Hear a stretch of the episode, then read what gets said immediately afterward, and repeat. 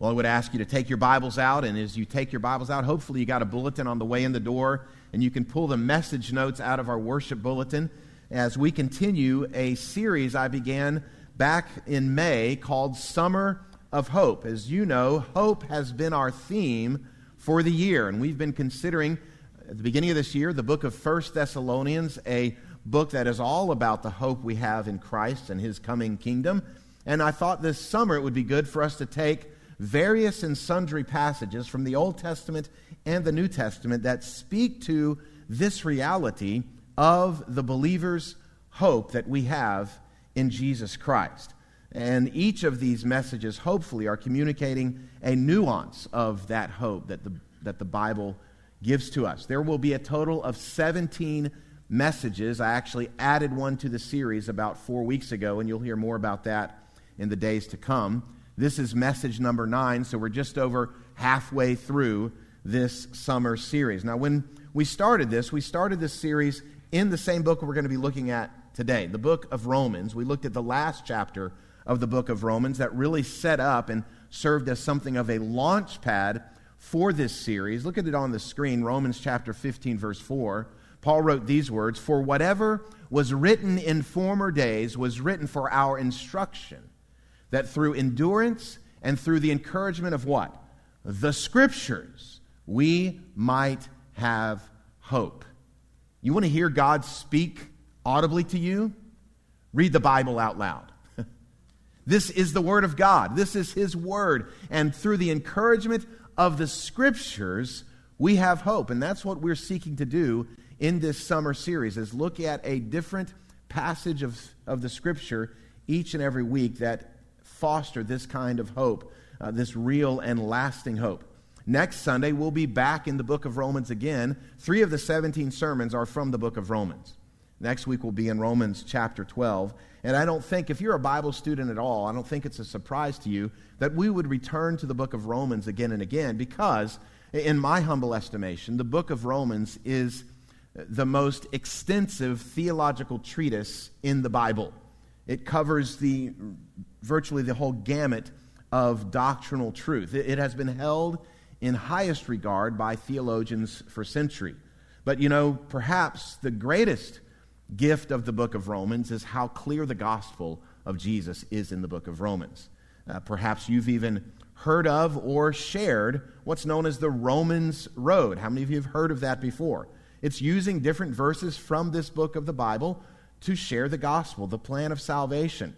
Even some great Christians of history, like Augustine, Martin Luther, John Wesley, they were all converted to Christ from the book of Romans. And so this will be what we look at this week, and we're going to look at another passage next week. Now, throughout the book of Romans, there are really these mountaintop chapters. Chapters like chapter 5, Romans chapter 8, Romans chapter 12, where we'll be next week. These are indeed high points of the book of Romans. But each of those high points of the book of Romans are set up by profound argument and thought and details uh, from the Apostle Paul in the supporting chapters. And this morning, we're going to be in one of those mountaintop chapters, chapter 5, in a message I want us to consider the purpose of hope. So look with me at the first five verses of Romans chapter 5. We'll read these five verses. My sermon is really going to focus in on just verses 1 and 2. Here's God's word. Listen. Therefore, since we have been justified by faith, we have peace with God through our Lord Jesus Christ. Through him, we have also obtained access by faith into this grace in which we stand. And we rejoice in hope of the glory of God. Not only that, but we rejoice in our sufferings knowing that suffering produces endurance, and endurance produces character, and character produces hope. And hope does not put us to shame because God's love has been poured into our hearts through the Holy Spirit who has been given to us. Did you hear it as I read that passage? The purpose of our hope? We rejoice in the hope of what? The glory of God. Now, now, I've already talked about on numerous occasions throughout the year how biblical hope, Christian hope, is not like worldly hope.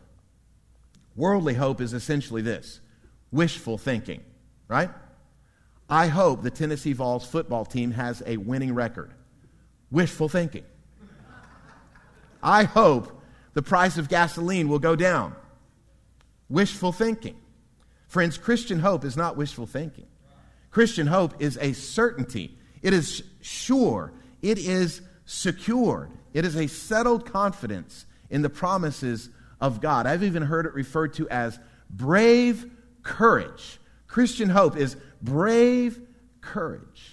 And I believe that Paul is communicating here that one, if we understand it, and two, if we accept it and believe it, it will change our lives and it will change the way we approach life. I was 21 years old when I first studied Romans chapter 5 in depth. I'm 52. That was 31 years ago. And the, the truths of Romans 5 so captivated, captivated me as a young, married 21 year old that I committed the whole chapter to memory. And I'm telling you, over the last 31 years, my brain has accessed that file of Romans 5 and preached it to my soul again and again. And I'd encourage you to commit it to memory as well. But as we see this passage, it is that it is about the glory of God. And it is Romans 5, along with many other passages, that really developed my own emphasis and theology that God is all about His glory. The basis, the purpose of hope is the glory of God. As we consider this passage together, again, there are two main truths from verses 1 and 2 that I want us to consider today. The first truth we see from the passage that gives us great hope is this we are established forever in the realm of grace. The believer in Jesus Christ can have hope, brave courage, audacity of faith because we have been established forever in this realm of grace. Now, chapters 1 through 4 of the book of Romans really talks about and explains Paul's proofs for his doctrine of justification by faith alone. That we are considered justified before God, we are considered, considered acquitted, not guilty before God, not because of anything we've done, not because of any religious rites or hoops we've jumped through. We are considered justified before God simply and purely because of our faith in Jesus Christ and what he has done. We are justified by faith alone. And interestingly, he establishes this truth throughout the fourth chapter of the four chapters in connection with the very glory of God. I want, you to, I want to show you a couple of instances. In chapter 1, he shows how humankind has chosen to make this exchange, to make this trade off, where instead of worshiping God, we have exchanged that for worshiping the creation that God has made. Look what he says in Romans 1, verse 22 and 23. Claiming to be wise, they became fools and exchanged the glory of the immortal God for images resembling mortal man and birds and animals and creeping things. Now, this is obviously a very primitive culture he's talking about here, right? Surely today, in our highly advanced, evolved intellects, we would never exchange the glory of God for things that God has created. We would never bow down to stuff. We would never worship things. This is an idolatrous trade off, it's a spiritually destitute and depraved exchange. You move forward to chapter 3 of Romans, and he further cements the desperate condition of our spiritual condition in relation to the glory of God. In a very familiar verse, he said, For all have sinned and fall short of the glory of God. God is all about his glory but we have missed it. We've fallen short. So, for three chapters, the book of Romans establishes this fact. We are in and of ourselves completely unable to be acceptable to God. There's no amount of moral law keeping, there's no amount of rules you can follow that makes you acceptable to God. And chapter 4 really puts an exclamation point on that fact. There's nothing we can do, there's nothing that Abraham did to make him acceptable to God. Only thing that makes ex- acceptable to God, justified before God, is faith. Faith in Jesus. In fact, that's exactly how the, chapter 4 concludes before we turn over to chapter 5. Notice what he says in verse 24 and 25 of chapter 4. It will be counted, reckoned, marked down to us who believe in him who raised from the dead Jesus our Lord and was delivered up for our trespasses and raised for our justification.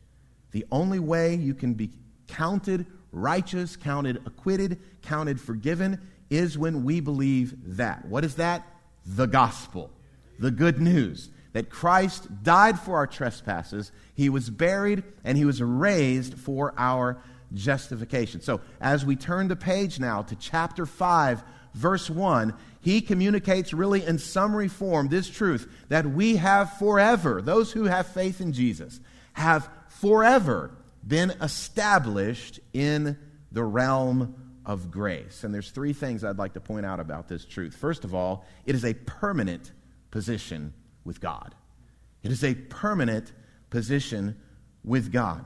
He says, therefore, since we have been justified by faith. Uh, the tense there in Greek is known as aorist. This is a past tense, accomplished, done, completion. It is something that has taken place. It's not something that's potential. You might be justified.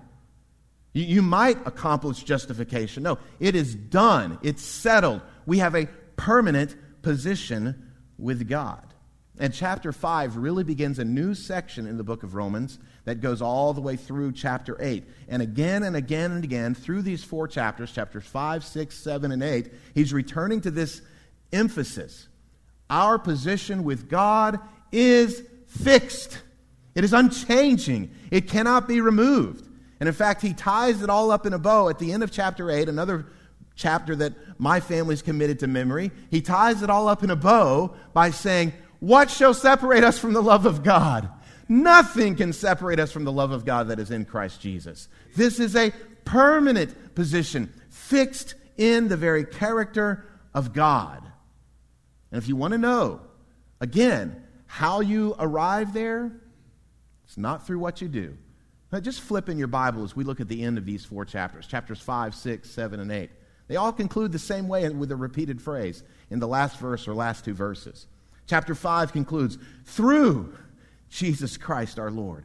Chapter 6 concludes, in Jesus Christ our Lord. Chapter 7 concludes, through Jesus Christ our Lord. Chapter 8 concludes, in Christ Jesus our Lord. Is there any doubt of how you get to this justified status? It is only through the work of Jesus. And so Paul is saying, friends, this realm of grace has been established forever for those who have faith in Jesus alone. It is a permanent position with God. You have been justified. Not only is it a permanent position with God, also we have a provided peace with God.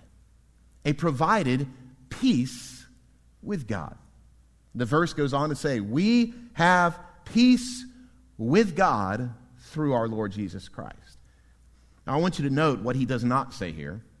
He does not say you have the peace of God, though that is true.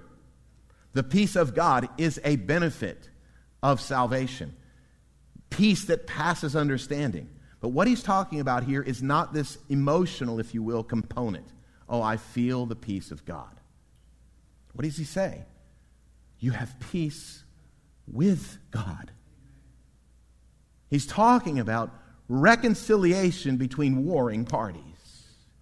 You now have peace with God. Now, it stands to reason that through this state of justification, we have peace with God. It stands to reason that at one time we did not have peace with God.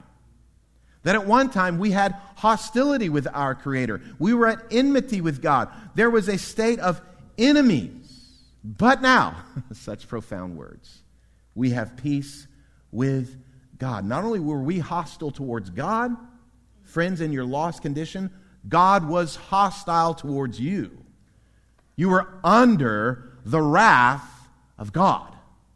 But now, you have peace with God The war between you and your Creator has been ended because of the grace and the mercy found in Jesus Christ alone. Forever you have been established in this realm of grace.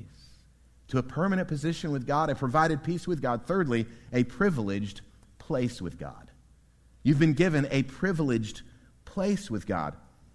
He continues, through him, we have also obtained access. I want you to circle that word access either in your Bible or on your Bible study outline. This Greek word that's translated access in our English here, it's only used three times in the entire New Testament. It's used here, twice in the book of Ephesians, chapter 2, verse 18, and chapter 3, verse 12. In, in, the, in the Greek culture, in the Greek language, this word translated access had something of a sense of formality to it. That you had access meant you were given an audience with royalty. You were brought in to the court of a king or a queen or an uh, emissary or a dignitary. You had this access, and all three times it's used in the New Testament, it, it illustrates this reality. There's this privileged state and place of access with royalty, with somebody who's highly esteemed shared this story with you before, but it illustrates this point perfectly. When I was 23 years old and Hurricane Andrew, Andrew ravaged uh, Homestead, Florida, in the south of the state, myself and, and three other men from the church I was at in Central Florida, we went down to provide disaster relief just a day after the hurricane hit, and we were there for several days, camping in, a, in an army camp set up on the lawn of First Baptist Church, Homestead, Florida. Well, we heard word the second day we were there that morning that the, pres- the vice president of the United States was actually going to be flying down to Miami and was going to come to our camp in Homestead and, and look at the damage that, and the destruction. Well, the, you know, the whole camp was abuzz. The vice president's coming. And so, sure enough, he came, and right across the road from First Baptist Homestead was a mobile home park that there was not a mobile home standing. It had all been devastated, nothing but the foundations, the, the axles, and the frame left on the ground. So, Vice President Quayle and his host and his entourage began to walk through that mobile home park. Of course, this is the closest I've ever been in 23 years to anybody of that stature or status. So I just started following the entourage, walking behind them. And I was inching myself closer and closer and closer just so I could. I, finally, I was about 25 feet from the Vice President of the United States when all of a sudden a Secret Service agent jumps right in front of me. He looks me in the eye and he says, Are you authorized to be this close to the vice president?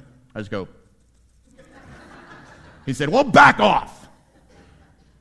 I had not obtained access to the vice president of the United States. But you know who I have obtained access to? Someone much higher than the vice president, someone much greater than any celebrity, any dignitary, any uh, pop star, the creator of the universe.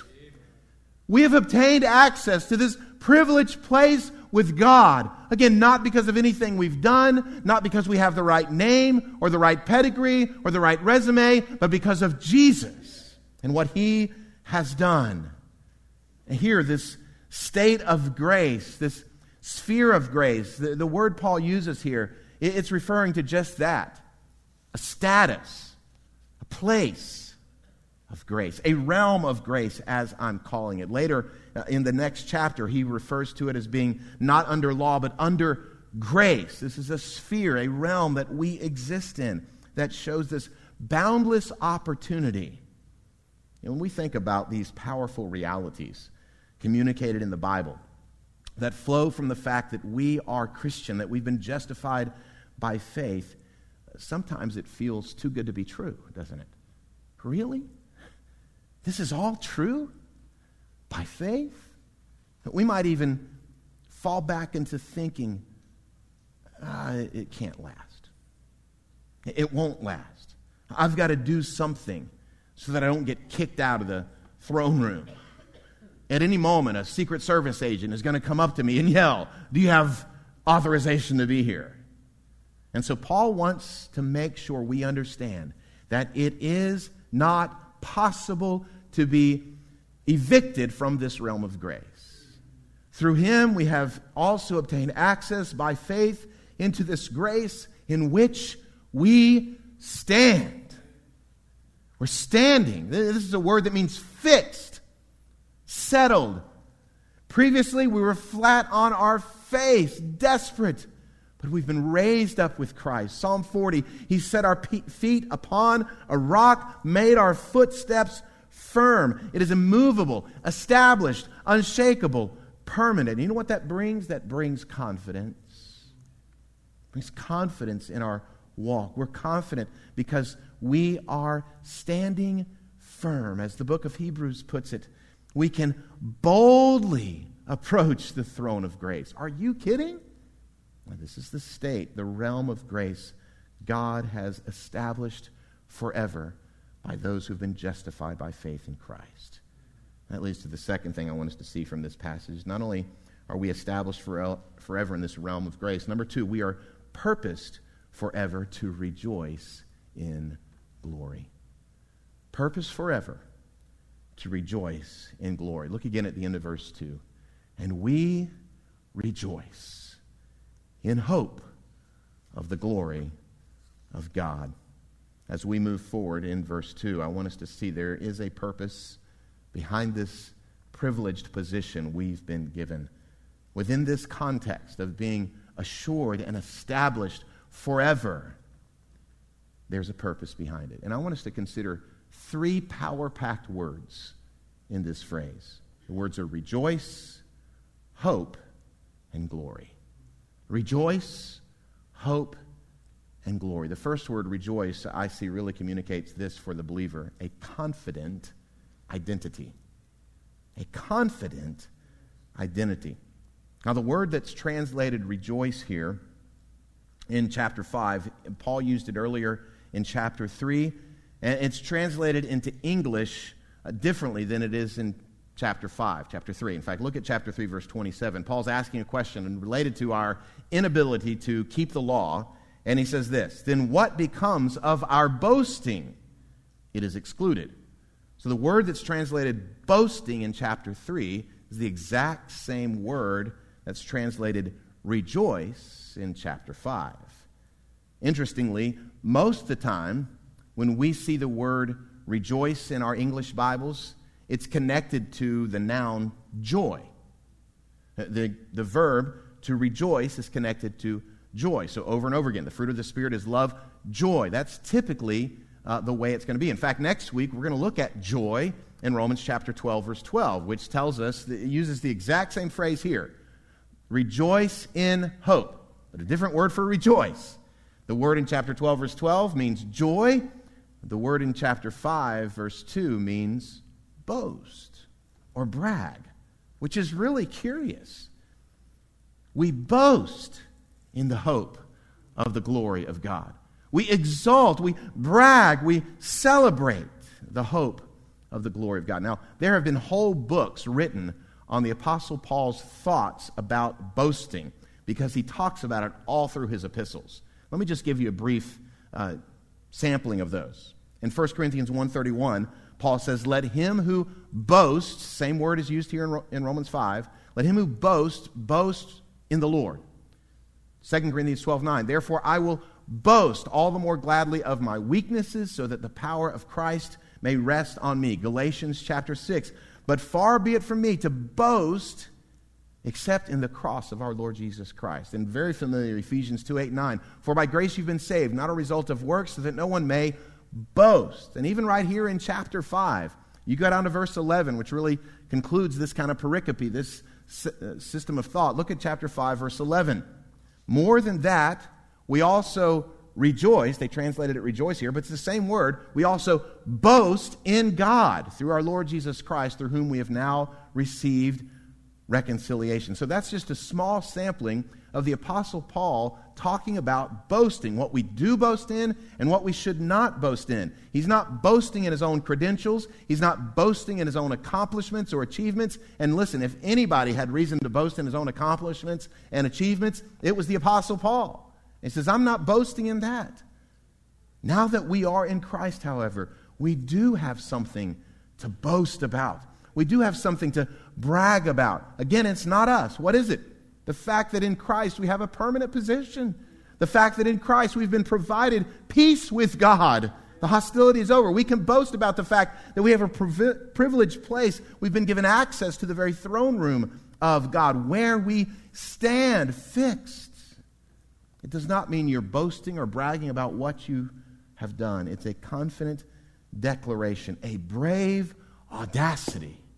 Rejoice, boast, brag about who God is and what God's done. You know, I don't think this has really been taught well to Christians throughout the years. So often, Christians can seem to be so down in the mouth, right? So, woe is me, I'm a Christian. We have something to boast about, we have something to celebrate. Again, it's nothing in us, it's only in God. Now, in the specific context here in Romans 5 2, what are we to boast in?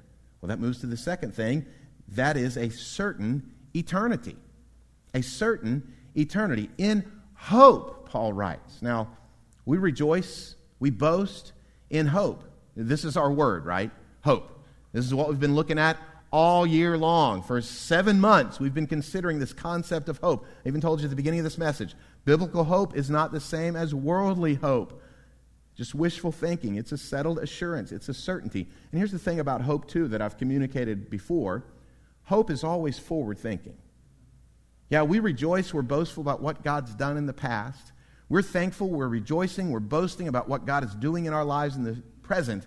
But, friends, we rejoice in what God is going to do in the future. That's why I say we have a certain eternity. God will accomplish all he promised to do, and that is our hope. And we just concluded VBS on Thursday, and that's why many of you are using toothpicks to keep your eyeballs up during the day. You're worn out. They say there's tired, then there's VBS tired, right? Our, our children learned, memorized this week, Philippians 1 6. Look at Philippians 1 6. This is hope.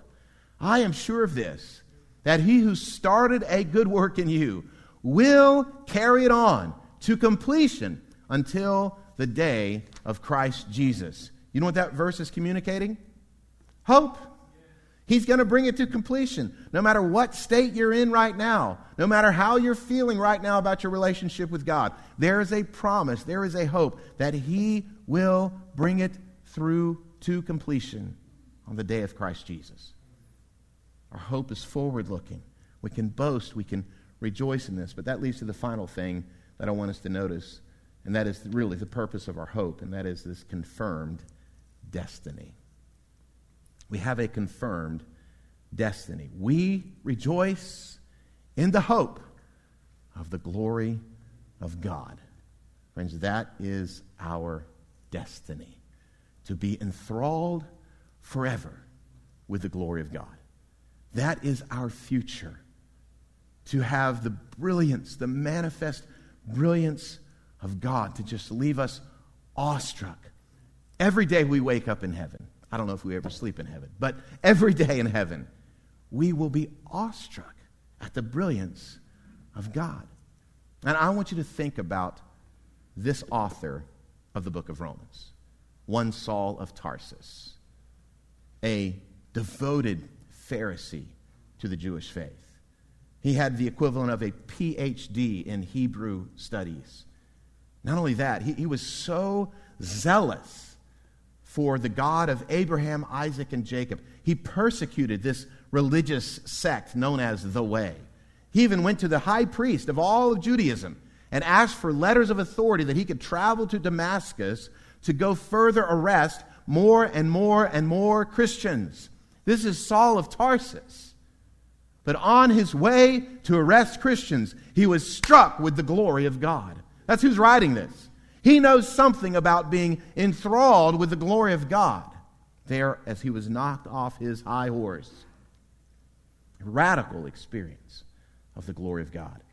Here's the deal we know every human being, every human being has been created in the image of God regardless of race, regardless of ethnicity, regardless of social economic scale, regardless of age, old or young. We know every human being has been created as an image bearer of God. What does that mean? We have been created to reflect the glory of God.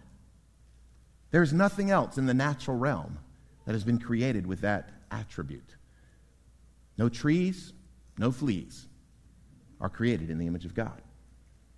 I don't care how much you love your fur baby, whether it's a dog or a cat or a pot bellied pig, they have not been created in the image of God.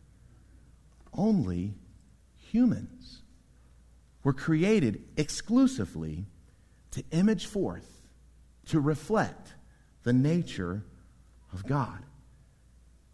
Because that's true, each and every one of you were created to reflect and image forth the nature of God. All of us are basically mirrors, right? When I look at this mirror, it reflects my image. It reflects me. As a human being, unlike anything else in the natural realm, you have been created to reflect God. Think about it.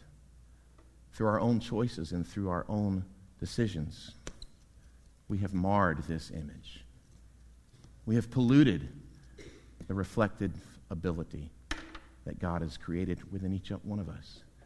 Because we've lived according to our own designs, we have caused it to be not a brilliant reflection of who we are, but a completely polluted reflection.